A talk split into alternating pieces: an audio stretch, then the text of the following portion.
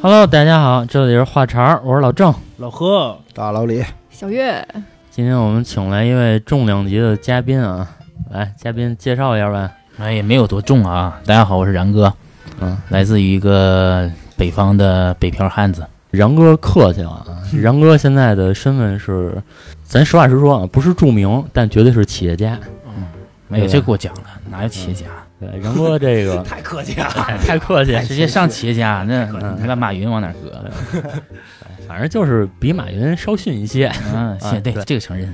然哥是多大来的北京啊？这个从零八年奥运会那年，啊，那等于现在也有个十来年了，嗯对，对吧在北京漂个十三年吧。等于其实你是大学毕业之后来的北京。对，确切的说，应该是在二零零八年奥运会，自己大三下学期毕业啊，应该是大四的时候刚开始来的北京哦，啊。那你大四那会儿来北京做什么呀？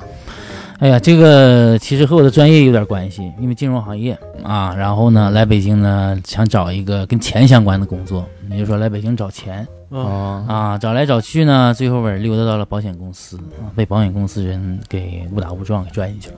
其实被卖保险的也忽悠了。哎呀，哎，你上学的时候在哪儿啊？在沈阳，我觉得挺有闯劲儿的呀。对啊你，好歹等着毕业啊，太着急了。嗯也不是吧？因为学金融的其实都已经学的差不多了啊，更多的是要嗯实习嘛，误打误撞呗，边边干边积累经验呗。啊，啊，那会儿你是自个儿过来了呗？对自个儿拎个包啊，其实，在当时咱们毕业那会儿，咱们最不想干的工作就是卖保险。因为那会儿对卖吧保险，把社会上的印象啊弄得特别不好，就觉嗯得天天呀扫楼啊，包括给人打电话呀，嗯，说你买保险吗？然后我不他妈买，帮就给挂啊了，对吧？而且你要跟家长说我要卖保险啊，家长就觉得你干点什么不好，干这个， 对，嘬牙花 子，这这这孩子，孩子不们干这个嗯个可能是你们对保险的一个偏见啊。其实我来的时候，嗯因为我可能年龄虚长啊，哦嗯我八六，可能虚长几岁啊。那个时候保险还没有像现在这么邪乎啊， 可能还是比较干净纯洁的一段时间嗯啊。所以我呢也就误打误撞也就过来了。但是从来的时候发现，确实像你们所说的，确实得干啊打电话扫楼这个活儿，穿一个西服，啊呃，特别的正式，可嗯以说特别正式。你看现在的链家啊，你像链家那种感觉。啊，对，必须是那样哎，，你第一身西服多少钱呀？应该是借 的， 连五百块钱都不花呀？借的主管的，因为没有多少钱吧。 你想，我们那会儿上学，一个月的生活费也就五百八百左右吧，拿上了一两个月的生活费就来了。啊跟同事借的，我的主管吧，借给我一身西服，我估计啊，借他那身啊，是那大哥最早刚干的时候，嗯，把第一身西服给他了啊。对，大哥可能越来越胖了，而且做保险这一块儿，我感觉就是他们会刚开始让你感觉非常亲切，对吧？嗯好像把同事关系弄得特别好。就是我最开始的时候啊，也面试过一家保险公司，中国平安，然后里边有一大哥。嗯，其实我去的时候，我还是怀揣着一个就是这个职位不是卖保险的这么一个职位，它虽然是一个保险公司。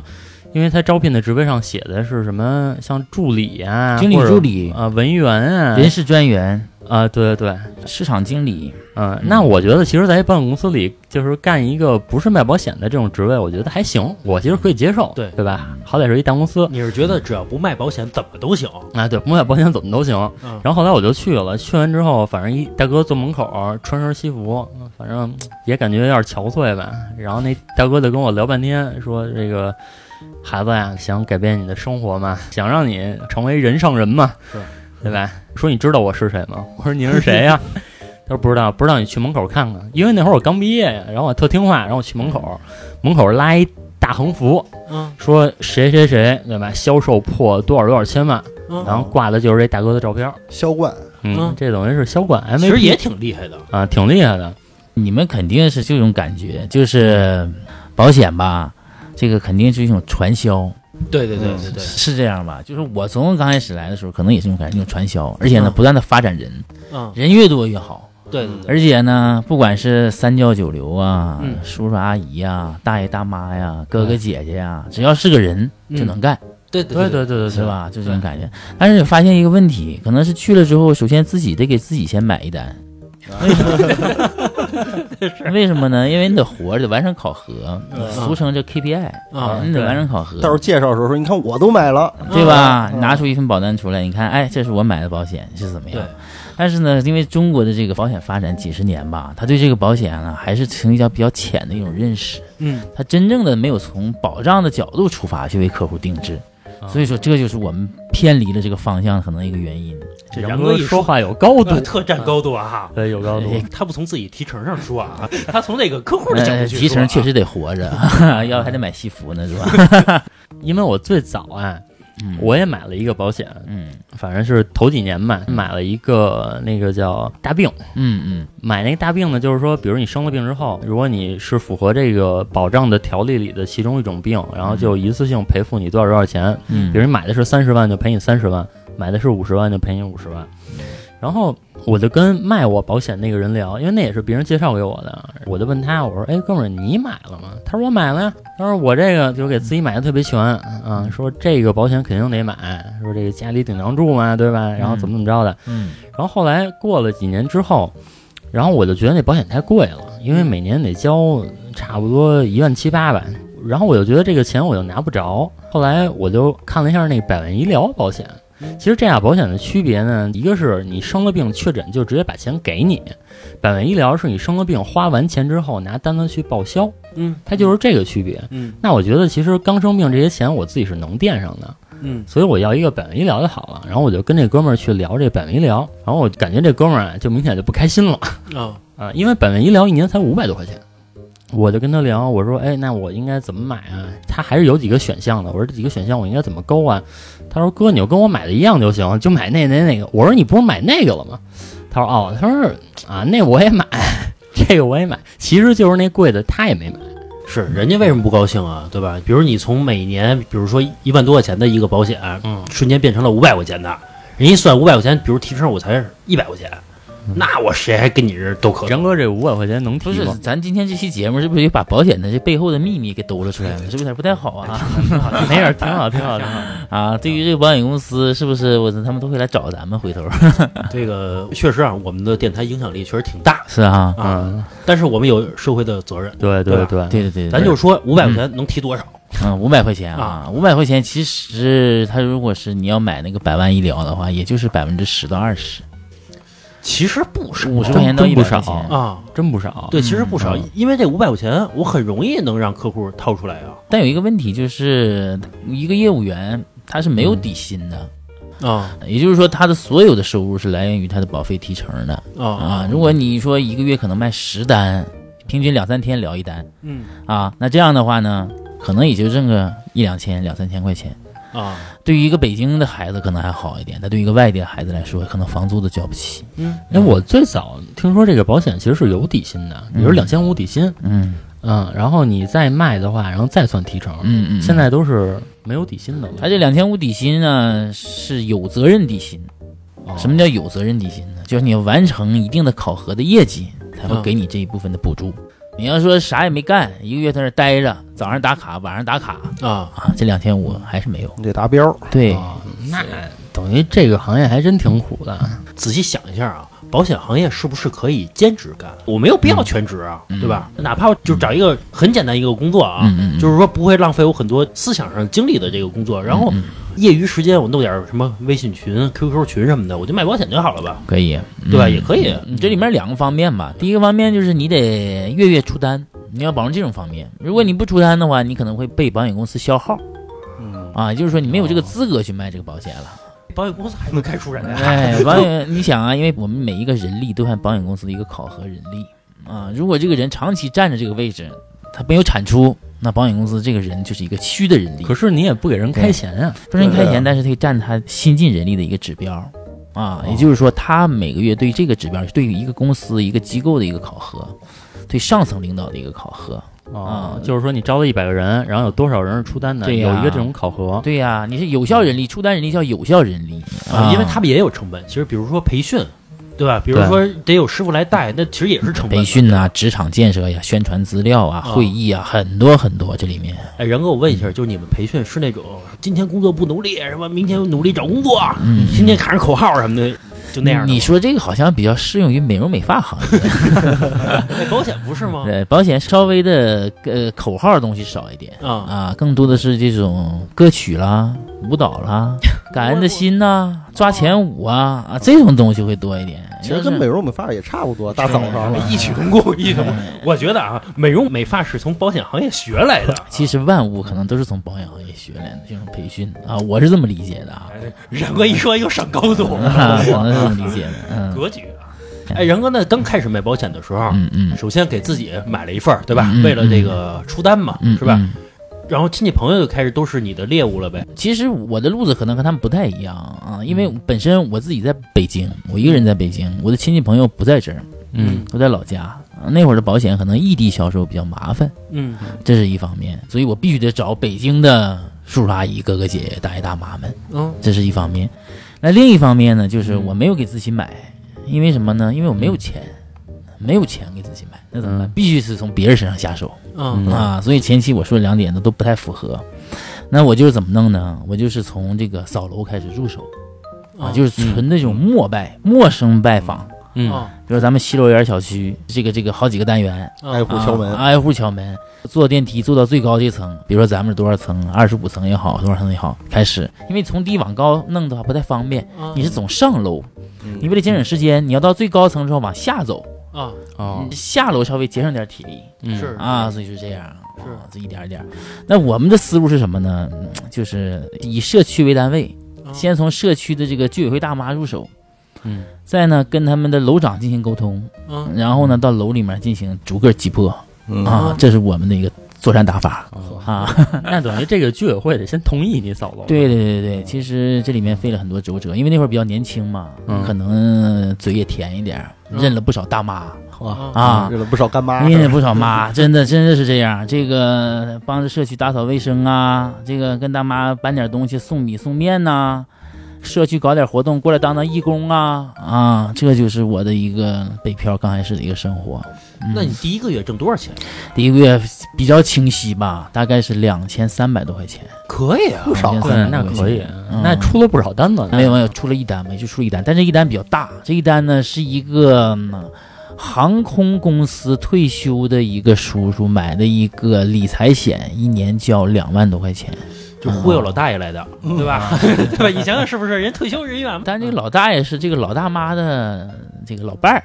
啊，那那必须先把大妈搞定啊，因为钱在大妈那手里管着呢啊。啊哎，你能讲一段这个经历吗？这个经历啊，啊这个经历虽然有点久远哈、但啊是也比较清晰。也就是搞活动，这个大妈某个楼的楼长，然后呢，处了能有将近小一个月的时间，在这哦一个月里啊呢，我不断的去骚扰他们，给他们干点活儿啊嗯啊，他们有什么这个这个买买菜啊呀、你这个活儿怎么干？就是过去说那个大妈，这箱子我帮你搬了。大妈说不用，你别动。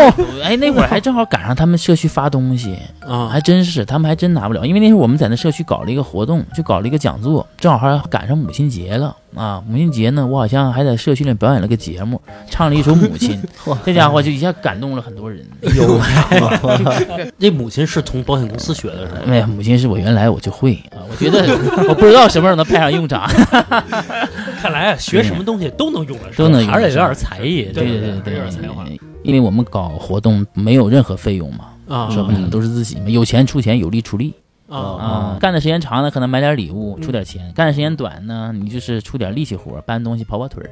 是啊年轻人嘛，也不怕苦，不怕累，哎嗯是这么，干。那你嗯通过一首《母亲》感动了嗯大妈，是吧？对然后获得了信任，然后就开始嗯击破这个大爷了。其实很明确，我们每次搞完活动都会讲讲保险产品，这啊个很明确。因为你想啊，这个都是岁数大的人，跟讲讲怎么养老啊，嗯，怎么讲讲你这个钱退休了工资该怎么理财啊。嗯啊，然后呢，大家听了都感觉不错，这个产品不错，那后续我们就跟进呗。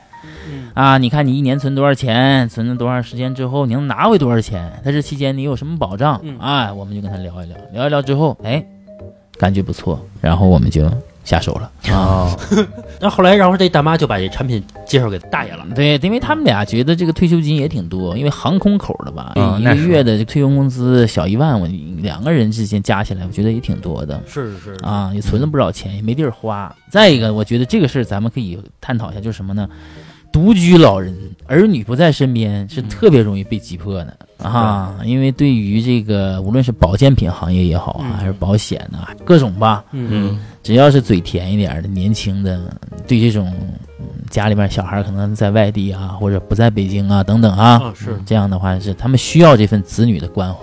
确实是这个儿女一说，妈您又受骗了。人家对说他们可比你孝顺多啊了，是不天是天过来给我搬东西。是不是啊对对？对天天的，我承接了很多买菜的服务，确实是这样啊，嗯其实这两千多块钱赚的也不容易，真不容易。辛苦钱，这是是真的辛苦钱。你想想，毕竟不是自己这爷爷奶奶，也不是自己爸妈嘛，我都没帮自己爸妈干过这活儿，对吧？，北京孩子皇城根儿脚下不用干活儿， 让我们干就行了。哎那没有，那 没有。所以嘛，嗯你现在后来你成冉总了嘛？嗯我还是然哥，虚长几岁的然哥。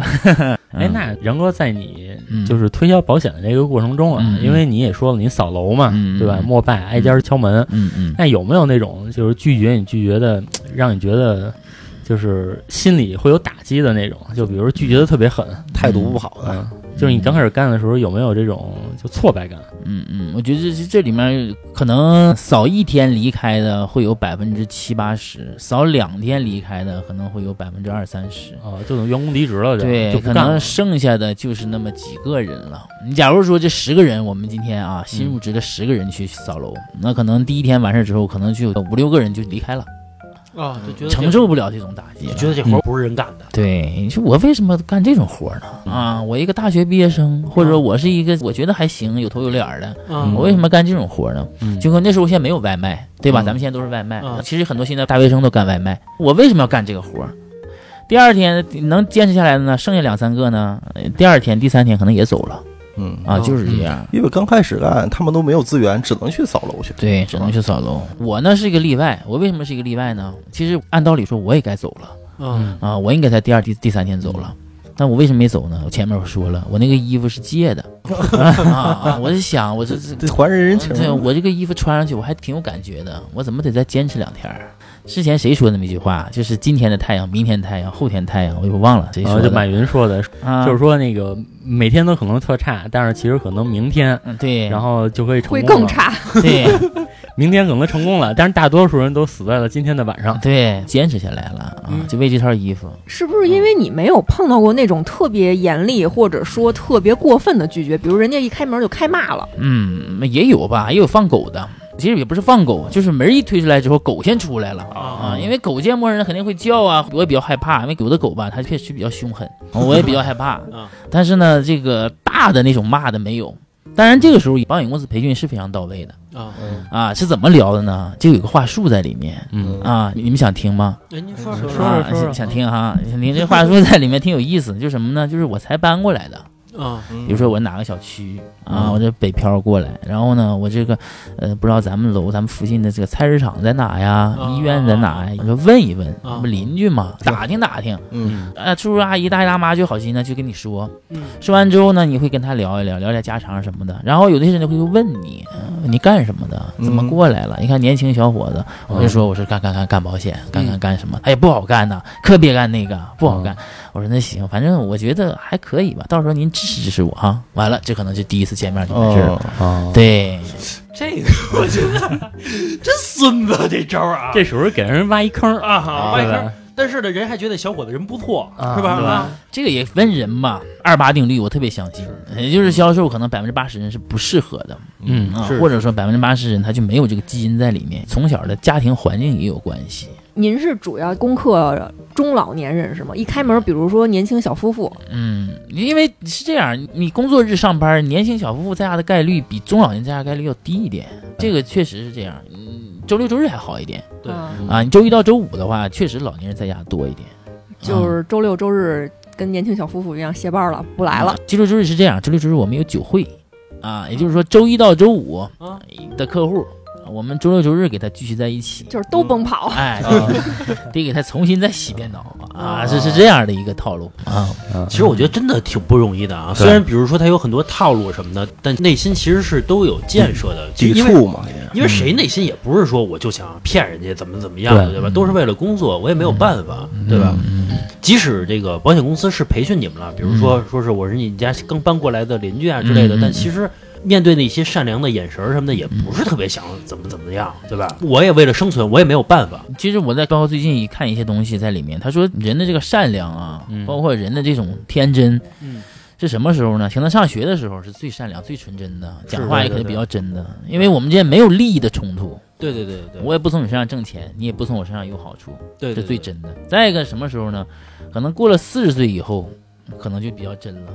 为什么呢？嗯因为他已经受尽了这种折磨，已经知道了这种尔虞我诈、江湖险恶，嗯嗯他已经比较了解这些套路了。而且他记忆力不太 好，就是他得说一个谎，他得想多少个话得给他圆回去，是，说不准自己哪句话就说错了。嗯啊，所以我们在那个时候，其实，在销售过程当中，呃虽然话讲的有点偏颇，有点激进，或者有点包装的成分在里面，嗯但是我们的眼神是真诚的， 因为我们刚从学校出来，我们还没有没有受尽这种社会的洗礼是嗯是，对啊那，是嗯我们的眼睛真诚的，是比较清澈的。那但到现在，可能就有掺杂了很多的嗯。乱七八糟在里面。你知道我之前呀、就是我还住在西城的时候啊，我们楼有一个、呃两个卖保险的人去扫楼嘛，嗯挨个儿敲门儿，明显一个岁数大的人带着一个刚毕业的一个小孩儿，嗯也就是一个师傅带着徒弟一块儿去扫楼。嗯嗯，然后呢，我看见一个特别明显一场景啊，嗯因为你也知道这个老北京的老居民，其实就是遇到这种事儿啊，其实破口大骂的其实概率也不小。嗯嗯他刚一开门，那边人滚蛋滚滚蛋，就差啊带他妈他妈的了，就那种。哎，那师傅哎说不好意思啊，不好意思，把门这个关上了，然后跟徒弟说咱们接着敲下一个门去。嗯，但其实我觉得师傅在徒弟面前其实也没太多面子呀，嗯嗯对吧？其实也会折他面子的。你想想，本来是我师傅带着这个徒弟出去了，你看我师傅多大本事啊，怎么样去？嗯结果也被人咣咣咣这么骂，其实内心也是很难受嘛，对吧？嗯对对对，与时俱进吧。你要现在疫情期间扫楼肯定不现实，你包括你连小区你都进不去，对你说你怎么扫楼？再一个呢，其实我们那会儿两个人师傅带徒弟呢，包括我后来也带徒弟的，我也不太希望这种情况就两个人去出现的，嗯因为我们在聊天的时候，有的时候是一个人开门，你想象这个场景，嗯一个人开门呢，你面对的是两个人，和你面对的是一个人，你心里的安全感和戒备心理是不一样的。哦，对对对对，呃，有一次啊，我们家楼上特别吵，结果我就去敲门去了。我说那个您安静一点儿，因为我一男的嘛。然后所以我敲门的时候啊，我故意离这个门口啊有两步的距离，嗯就给人足够的安全感，不是说我一开门看见我一脑袋就我要往里冲的感觉。对我故意离得很远一点儿。其实这个确实是一个很现实的一情况。对，他是比较这个什么的，就是有戒备的。再一个是什么呢？再一个就是你看这两个人穿着西服是吧，对弄得那么正经，打着领带，可能个儿又不矮，一看好像有点什么像催收的，好像讨债的，或者是那种感觉，对对对就相对比较疏远。我觉得还是一个人比较好一点。而且呢，小姑娘啊嗯啊，女孩啊，这种扫楼是非常有优势的，确实比啊男对士是有优势。如果说您喜欢我们的节目呢，可以在微信搜索公众号“华圈 FM”，就是我们电台的名字。进入公众号之后呢，您可以点击“点我进群”，就会出现老郑的微信二维码，加老郑的微信，他会把您加到我们的微信听众群里边，大家可以在群里边畅快的聊天啊。包括有最新的节目呢，我也会第一时间的分享给大家。因为啊有一次我也是还不住这边的时候，就是一个小女孩儿，对她是推信用卡，啊、我的招商银行信用卡就是这么办的。啊，哎你你给他请进来了啊，小姑娘，哎呦，一开门眼前一亮，我说，哎呦，我说姑娘什么事儿啊？然后她说，哎，说您好，说我们是哪儿哪儿招商银行，然后说什么银行办信用卡。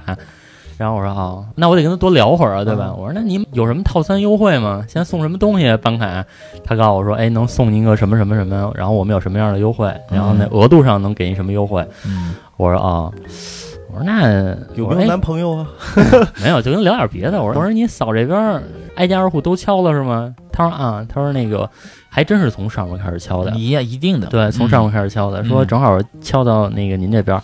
我说哦，我说待会儿啊，对门儿那家儿你就甭敲了，他们家这个点儿一定没人。嗯说你啊去下面那家儿敲去。嗯，你要就给他指引一下。对，我还给他嗯指引一下，嗯，对吧？其实是这个，如果是姑娘扫楼的话，反正如果正好赶上是一位男士开门儿，嗯哎，看见了，确实能多聊两句。我说这姑娘她的胆量确实是可嘉啊，因为一个单独的一个小女孩儿嗯，去扫楼，要面上一个这个单身的男士，这个风险概率是非常高的。羊入虎口啊嗯对呀、而且你办信用卡，你肯定要你是进屋填资料啊，还是在门外那填肯资定料？得进屋填资料。啊对呀、进屋填资料，你说嗯后续这些事情我们就可以静待下集了，是我吧说？ 老郑跟他说：“说我办你信用卡，对吧？那你得怎么？你们送什么礼我付出物了？我付出了，你也得付出点儿啊，对吧？”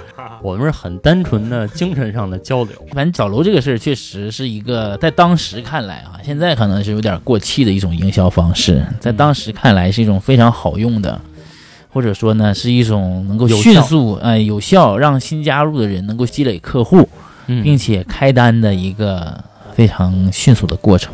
哎，那然哥，嗯嗯你一共扫楼扫了多长时间？呃，大概有小一年的时间吧。那真挺能坚持的。你看北京小区我都很熟啊、哦你看找我来哪儿我自己都能找着，你只要给我个方位，我基本自己都能找着。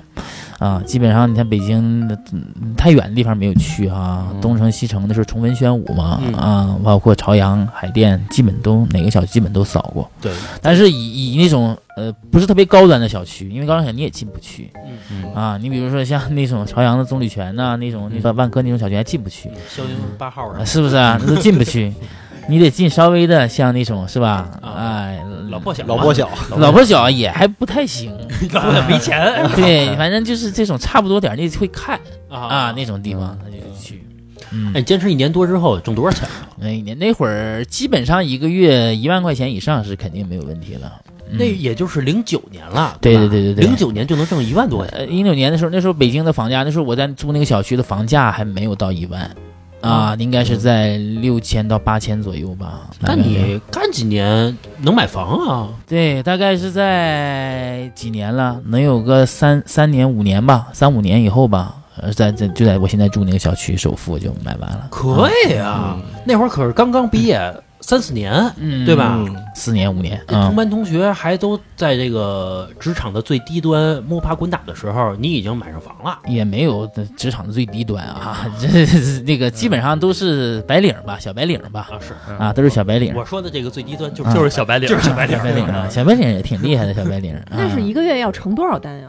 一个月那时候是这样，呃，分两步走了，已经那个时候第二已经走入到管理序列了啊，也就是说，不仅我要出单，我的团队也要出单，拿提成儿，对我还要拿，我不仅拿我自己的这个出单的提成，我还要拿我团队的出单的提成。哎，这嗯给你聊聊，就收底下，比如说一般带多少人，呃，像一个主管的话，基本上五到十个人左右，咱就说八个人吧，嗯，嗯，对吧？嗯？啊，平均，呃，他们出，比如说出一千块钱的单子啊，嗯嗯你能提多少？嗯，他们基本上不能出一千块钱单子，最起码得两三千块钱的单子。啊人家说嗯2000块钱嗯，两千块钱单子的话，我大概能从他们的提成当中，他们的提成当中，比如他们提百分之四十，我再从这百分之四十里面再提百分之十到二十。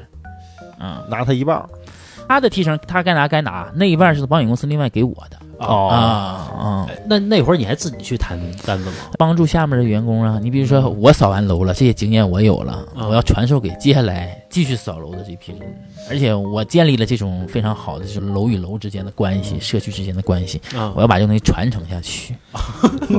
啊，你就上来你就找这个大妈，你就找这个大叔啊，像大大叔，你看我这块可能有些其他的一个人 薅，啊，不是不是这个意思啊，就是你看你你接下来这个我有我我新来的同事啊，我可能要负责其他地方了啊，或者我在总总负责介绍一 下，对他来来来来接我这个班儿啊，嗯大概就这样。其实我挺关心的，嗯就是然哥那会儿应该没没少收女徒弟吧？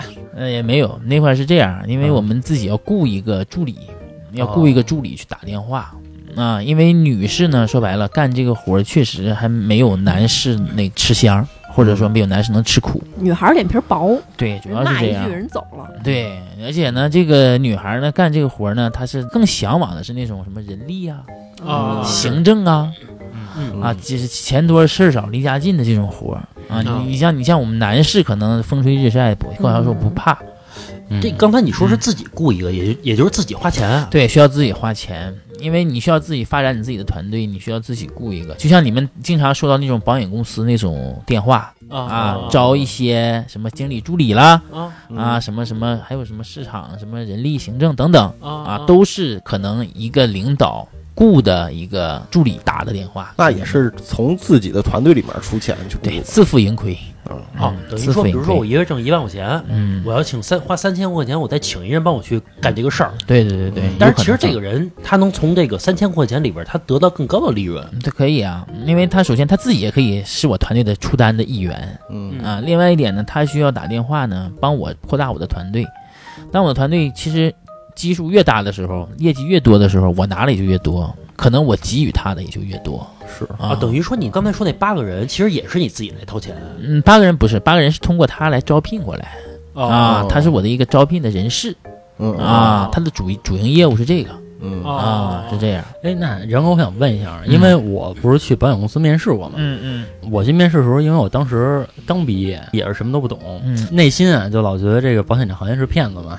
然后我就问坐我旁边那个，其实也没比我大几岁，我现在想来啊，可能我当年二十一，嗯他可能二十四五这样。然后我就问那小姑娘，我说你们干这个一月挣多少钱？啊她说一万多吧。其实现在想来，可能人家没跟我吹牛逼，这是真的。嗯嗯，没有没有，是，哦、确实没有，我当时觉得啊是这个屋里人都被洗脑了，嗯嗯、然后都跟我我说我怎么问哪个都挣这么多呀？我就觉得这个屋里人都被洗脑了。我高中同学有一个人啊，刚毕业的时候，我们都是想着怎么找一个办公室的工作，那会儿都这么想嘛。人家就去卖保险去了。后来人家登上了什么一个保险杂志啊？有一个，比如说中国平安保险有一个专门有一个内刊一杂志，人家登上了这个封面，嗯就说明卖的卖保险卖的确实很不错啊。嗯嗯三年吧，买了三个 CC，什么 CC 啊？嗯奔驰 C 二百，嗯嗯克莱斯勒三百 C，嗯嗯标致 CC 标，也就是标致一个小跑车。嗯人家三年的时间买了三辆这样的车，当时还在海南开了一个民宿，嗯三年的时间就卖出这么多啊。后来我跟他聊，我说你怎么卖啊？我以为也是这个这个 to C 的，也就是说单点的去对接某一个客户的。他说不是，我是直接对对接集团的大客户啊，大客户。他说我就卖大客户保险，嗯啊他说一次性能挣这么多。我说那你能带着我干吗？嗯他说可以啊，你要自己带着集团的资源来啊。我说我没有啊，他那说就是那就是不愿意带你干。他说：“那我带你干，不就是说我把我的钱分你一半吗？”我说：“我说那得了，对吧？那我我说本来我也不想干，我就问问，对吧？”嗯等于说，其实卖保险并不是没有前途，对吧？嗯只是说很多人吃不了那个苦，嗯受不了那个打击。咱们接着说啊，后来然哥你干了一年之后，然后也带团队了，嗯带团队之后呢，嗯然后继续对，但团队以后就继续就就就就在这个行业里摸爬滚打。我觉得是这样，因为每一个行业或者每一个呃位嗯队伍吧、职位吧，都有一个二八定律。我前面也说过了，嗯肯定是有百分之二十干得好的，嗯百分之八十可能会被淘汰的。嗯啊，其实，在职场也是一样，对对吧？肯定有一些精英，包括一些干部，对吧？嗯呃，到最到后来呢，就是我的领导呢，到了一家比较比我我最早在平安，啊，平安比较大的一个保险公司，到后来呢，就到了一个比较比平安级别低一点的保险公司去当领导了，啊然后我呢也就跟着过去了，啊啊，是这样，就离开了平安保险公司，对，说到这个二八定律，啊嗯我其实我真的我也特相信。嗯，你看那一屋里坐五个人，嗯对吧？这不就二八定律吗？对，然哎哥一对，只有然嗯哥是这二。啊不，我没没有你们，我没法成功，我连说的机会都没有，这老是特特有高度啊，完特别了顾及咱们的底层人人民的感受，是吧？ 对，这就是做销售的给我带来的这个基因，可以说，因为我的第一份工作毕大毕业了，我就没有在办公室里就打字那种。啊啊，我就是做销售嗯。但是做销售后期呢，因为感谢我的领导，从我从一个做销售的呢，又转到了一个去去打字去做办公室的，主要还见你西服。对，后来就转到了这个培训部嗯啊，就专门就给这些新人开始洗脑的一个部门。你说是在这个新的一个保险公司对，是吧新的保险公司培训部啊，就是所有的人来了之后，可能都需要我来给他们讲。哎，你是拿着一个麦克风那种，我看抖音上也有那种讲师啊，对特别有对激情。对对对对啊，说今天怎么着？明天我明天今的太天睡地板，明天当老板。啊，对明天的这个太阳会升得更高对啊，嗯，那种讲师我觉得也已经过时了啊，现在还还纯打鸡血的那种啊啊，已经过时了啊，还是有点真材实料比较好哎，。没有那种拍巴掌啪啪啪啪。没有，那那那个会有，那个现在我们保险公司现在还拍啊呃啊，天天天天还拍呢，抽一嘴样巴子那什么公司啊？有有有一种那个抖音还是快手上看的啊，说互相抽嘴巴子，然后每人上去发表自己的感言还有那种的，啊那个人站那儿啊，你就玩命就是怎么脏怎么骂他啊那种的。。你想不想成功？我想成功，想不成功，想不成功，就那 种有有那种对，那就像我看你，你有这个潜质， 你这你找到这个方向了， 真的有有有，你微微商啊啊，卖保健品啊呐啊什么的，这个这个旅游的，嗯其实是不是都是从保险公司出来的都是，啊嗯，因为你那会儿招聘的时候下面会附一条啊啊，保险行业嗯是吧？从业尤佳啊，啊哦，就是哦最有些好的，是不是啊？就最好的就是从这儿出来的。其实，因为从保险行业出来的人啊，其实抗压能力比较强，对表达能力也比较强，对而且与人沟通的这个也比较擅长，对什么都能聊，嗯对吧？对我觉得骂的那个啊，就是锻炼你那个心理素质。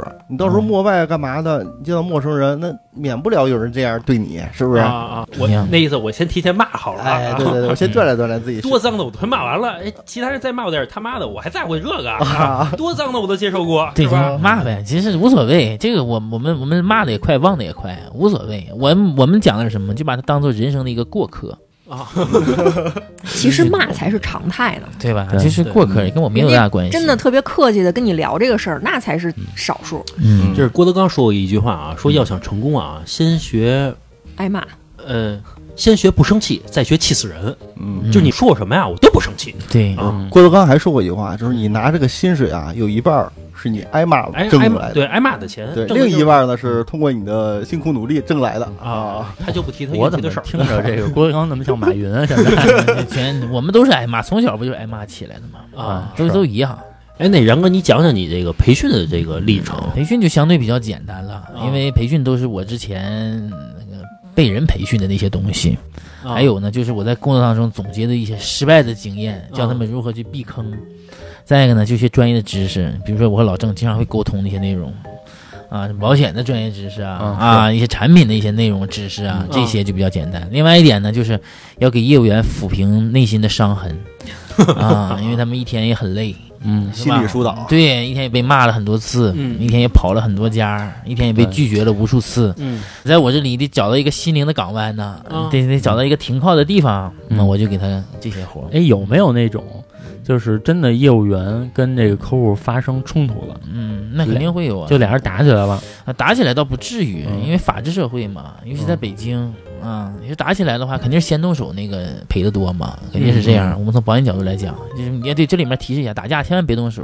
嗯对，这样拿着第一时间拿出手机，呃，录像，啊啊，只要他动着你了，你就怎么聊那是后期怎么多怎么聊了。这也是哦个发家致富的方法。这个呀对你要卖保险当中，然哥就培训了。如果他动手了，嘿，你就甭管这单子开不开单子了，你对首先你你先赚了一大笔，对呀、啊人家检查费、误工费、精神损失费这一笔就不少钱呢。啊这一个月两次，这个也能挣个好几万吧？呃，我们这个宣传正能量的节目。哎，然哥，在你这个演讲的过程当中啊，底下的这些听众，也就是说保险的从业者嘛，对吧？嗯会不会有一种抵触情绪？比如说啊，你要让我去听这种培训，我觉得特别烦。嗯嗯，我一想就是内心，你别忽悠我了，嗯真烦。对，他会不会有这种人啊？嗯、首先是两个方面嘛。第一方面就是、嗯、去之前他会告诉你这个东西是干嘛，就怕是不告诉你去干嘛，你去你就说，哎，这有个呃活动，或者说有一个饭局，你去吃吧。啊结果你去了，发现是给你洗脑的。啊，就是这个就特别心里反感，哎要我我也反感的。是你得告诉我是干嘛的，嗯，是对不对？然后去不去是我选择的，或者说你包装一下这个东西，可能会有一些什么什么一些内容，但是提前打个前站不是你不是啊给这个公司员工培训吗？啊，也也分一方面，也有一方面就是想要加入这个行业的人哦啊，也叫创业说明会嘛，嗯就是我想加入这个行业，我先了解了解这个行业挣不挣钱，怎么干啊，啊是这方面的人。再一个呢，就是什么呢？就是你说的过程当中，不要把你的一些，尤其是现在九零后、九五后啊，包括零零后啊，他特别的什么上的自我是是而且他从小生活的环境也特别好，是他不缺钱。嗯就是你不要把你的这种，我特别不愿意讲我怎么，呃虽然今天主题是这个啊，嗯但是我不太愿意讲我怎么起来，或者我怎么痛苦，我怎么。怎么怎么难受，或者怎么从底层起来？我不太喜欢讲这些，因为什么？那是你的故事，对对对，和我没关系嗯嗯，啊！我从小就生活在一个非常好的环境之下，嗯我不需要靠这个去挣钱。我们爸我妈或者说我家庭能给我这么好的条件，是是是嗯啊，所以说你要讲点什么呢？就是你讲讲他喜欢的什么，他希望通过干这个活儿或者从事这个工作能吸得到什么东西。嗯你想得到人脉，嗯，还是想得到什么这个锻哪一方面的锻炼机会，嗯还是说呢，我想我就想找个地方待着，要不我父母成天说我没地方去，嗯，就是你得聊到他心里面的内容。那比如说，我就想成为刚才说第三个嗯嗯啊啊，我就想待着，我啊挣有点工资得了，啊啊！帮我上个保险，五险一金，帮我上上。嗯，嗯，然后这个，反正我父母也不也不需要我养，对对对，，像那种挣个五六千块钱也挺好。嗯嗯，那这种人，你拿他怎么办呀？哎呀，这种人也挺多啊、啊就是在我们像北京职场啊，这种人确实比较多。呃，这种人我们也给他一个什么呢？就是给他们安排一些，因为他们的嗯家庭条件都比较好，嗯，是吧？北北京的孩子也好，或者说家庭条件比较好的孩子也好，他们的这种视野和格局是非常好的，嗯而且他们不怵与人沟通，不怵与人讲话，是是，对不对？就是这种概念，而且他比外地的孩子见多识广。嗯那我们这块儿怎么弄呢？就是给他这种机会，让他不断的去有个舞台，让他去发挥。嗯啊，比如说我们有新人来了，或者我们有客户来了，让他去讲，我们不断的把他培养成那种打动成讲师，让他从这里面有成就感，他就愿意在这个团队里面待着了。就是比如说给您安排一个这样的工作，嗯啊，我给你弄个电台，保险电台，啊 是不是啊？今天我给你约十个客户过来，你就给他们讲保险怎么好，你觉得这个保险活儿怎么好，怎么好干，是吧？保险给你带来什么这个这个这个优势，或者给带来什么变化，嗯，你就干这个活儿，绝对你能留下。啊，等于说其实是还是物尽其用因材施教啊，啊，嗯，让他觉得在这团队当中是有价值的。对呀、你比如说你让您出去跑，让你出去扫楼，不用多，你去都不愿意去，直接给我撅回去了，啊，对对对嗯对吧？对，可能咱们的领导背后也是这么评价 咱们的。觉得这个人，比估计咱们领导评价，这这人啊也就干这这点活了，哎， 留着也行。留着也行，对，是吧所以所以你九零后、九五后、零零后员工的这种激励和激发，它是门学问啊、因为不像我们八零后确实苦，确实在理，啊，确实在理，嗯确实在因理，为我们现在公司团队也有不少四五十号人嘛，也是很一大半儿一大半儿都是九零后，因为九零后没切切实实的挨过穷、饿过肚子，对是，确 实，因为我们上学那会儿，老师体罚是很正常的，对，是吧？就对那个拿手扇脸呐、啊，呃，扇脑袋呀、脚踹呀、我经常被北这北京。还没有这个啊北没有北京北京没有体罚。除了北京之外，其实然哥，其实你看他虽然是从事一个大家看似一个比较底层的一个工作啊，慢慢干起来的，但是人家是一高材生，是吧？对对对而且人学金融的，对，啊，嗯不是那种是真的是这个。说没事儿干了啊就干个保险呃，，呃并不是说我说我快饿死了，然后我去卖个保险，呃，而且人然哥是大三就出来了，我真觉得啊有点着急。 那你大四不是还得回去什么弄毕业论文之类的吗？对对对对，这这样的话其实就很灵活了。嗯当你在工作当中，其实哪个工作都是一样的，嗯无论是世界五百强也是也好，还是我们的这个保险公司，还是小公司也好，嗯，当你成为一个不可或缺的人物，或者说你在这个团队当中有一定影响力的时候，嗯很多东西是可以协调的嗯啊。你包括学校那边其实也是可以协调的。咱们再说到最开始那会儿啊，就是你为什么从大三就开始出来了？就是我要来北京来闯了，就嗯为什么呀？因为我觉得 就是说我在沈阳上大学，那我找一个嗯嗯大三，我找在沈阳找一份工作嗯，对吧？嗯哪怕比如说我去卖卖衣服去，不也可以当那个导购，也可以啊嗯嗯嗯，也算是一种实习经验嘛。嗯嗯嗯我为什么要非要来北京去让自己这么苦逼苦的去干活啊？其实这就很难了。你知道，好多上大学的这个小男孩儿，大三、大四或者面临毕业的时候，我们就是咱们有一个词儿叫“杵窝子嗯啊，”，就是他嗯啥意特思他特别拿不出手。嗯啊你让他出去，在很多人面前去啊跟去跟别人说我们这保险怎么怎么样，或者说大爷大妈，然后这样去跟人很亲近的说啊嗯，他是做不到的。你也可以理解为内向，嗯他不愿意跟陌生人去过多的沟通去聊天儿。害怕踏入社会。对对对，这个是从小家庭环境其实也有关系。嗯我觉得你像北京有很多大杂院儿，是吧？就是是这些街坊邻居一个大杂院里面可能十几户、多少户的，从小来回串、来回讲，他可能这种这种表达能力会好一点。但是你要像农村的孩子，可能每天只在这个桌子上学习，刻苦的这种。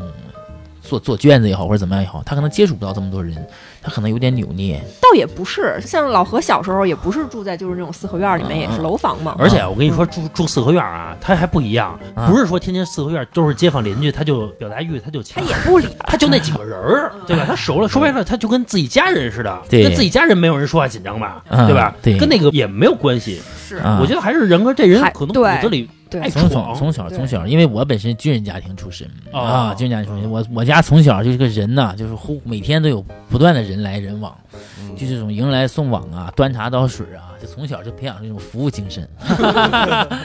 然后呢，给这长辈啊端茶倒水、洗水果，对不对？递根包括烟呢啊递根烟，然后就买点什么酒，这个到小铺什么的，很多东西，其实从小就养成了。另外一点呢，就是在大三这个时候，很早，其实上大学的时候我就给自己定了这个方向，嗯就是什么呢？就是金融这个行业嘛，嗯还啊是个比较顶级的行业。是嗯啊，无论干什么，保险可能也属于金融的一部分，但是是跟那种专业的金融可能还不太一样。嗯啊，那我这个层面来讲呢，从跟金融沾边儿这个行业越早，嗯其实什么呢？多积累一些经验。这个经验是什么经验呢？一个是客户的经验，多认一些人，嗯，对吧？因为以后再进入个其他地方，再找个其他工作，也可以给介绍介绍，是不资是源啊？嘛，帮帮帮忙啥的嗯。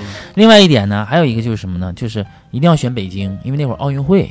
哦啊，奥运会零八年奥运会，奥运会，我觉得这个嗯方方面面的这个发展呢，可能是我我跟其他确实就不太一样，这是您大三就想到的事儿。对，其他发展不一样。哎，那会儿大三没说哥几个搭着伴儿一块儿过来，呃，有有有一个人，有一个人，但是去了一个他，因为他学专业不太一样，他是学旅游管理的，他在北京那个南宫酒店，啊，南宫我有就在哪儿，是是在我知道，丰台啊还是是在哪儿嗯，他到那儿去实习去了，嗯等于我俩就是也算搭着伴儿，但是呢嗯，我们走的路线就不太一样了。嗯其实你看，呃，然哥说了这么多啊，嗯他从来没提到过自己来北京闯有多苦，是会遇到什么样的一种困难，包括比如说租房啊，因为身上也没有钱嘛，然后在租房也肯定哎没有那么惨啊啊，也这也没有那么惨，嗯这你多多认为少少有点 儿。就你认为没有那么惨，我对们就可能受不了了，啊、是吧？对，因为你刚开始兜里没钱，对吧？然后可能管家里稍微要了一 哎，点，要要要了，那肯定要了啊，有个一两千块钱，没有那么惨。你租房子嘛，是啊吧？对呀、那但时是候租租房子大概一个月五百，五百。嗯啊也不嗯多嘛，押一付三就没了，对管家里要那点钱。哦哎，没有，那个是哪儿？地下室不用押一付三，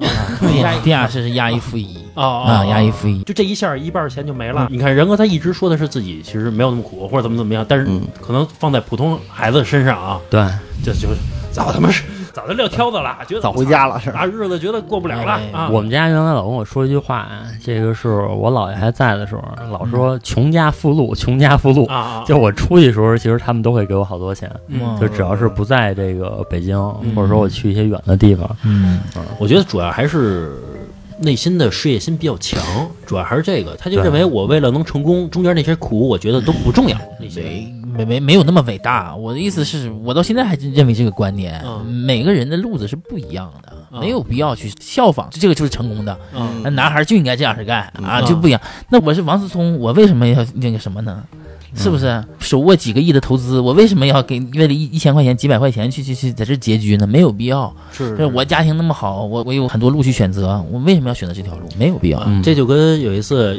有有一个人采访王思聪他老爹，就是王健林，对，说您看待这个富人特别节省是怎么考虑这个事情的？王思聪说。他们是不是有病 啊？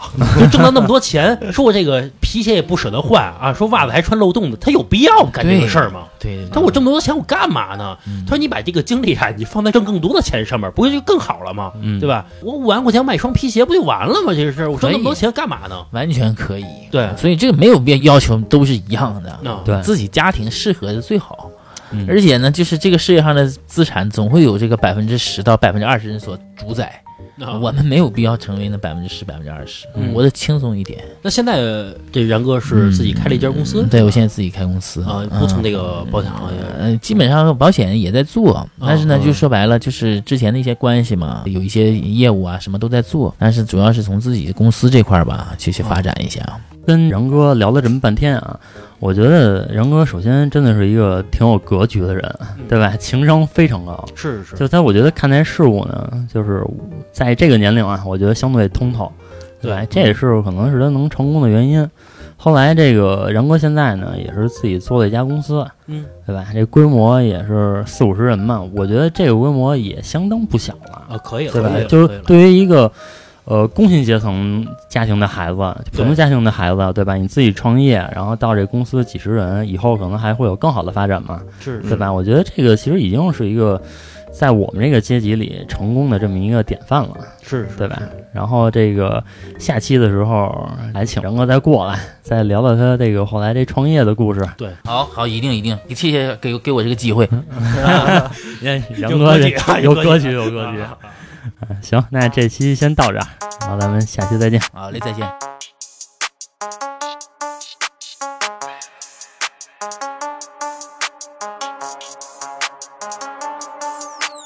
买保险，买保险，买保险是正规公司，不是黑店。买保险，买保险，买保险，营销手段是什么老练？买保险，买保险，买保险，出现的时候电话先断电。买保险，买保险，买保险，给出的承诺永远不会兑现。每天一直在买保险，离别后果立即 no。城市西段打成领带，今天床单还没有发够，Let's go！聊完这单，哥们也能喝个小酒，手上捋起麦是夏天，比他们刚开始做个秀。哟，直播播个六六六，果然说年轻人从来买保险，不要那么腼腆，心眼要多点点，要绿流的信念，我们世界惊险，都是查查字典，跟天变变变，看都不拉我不见，就是哪怕世界，看的极限线。Sky 覆盖。古今水平拜拜拜，你就是个渣渣渣，把你全家保险也都一起卖卖卖。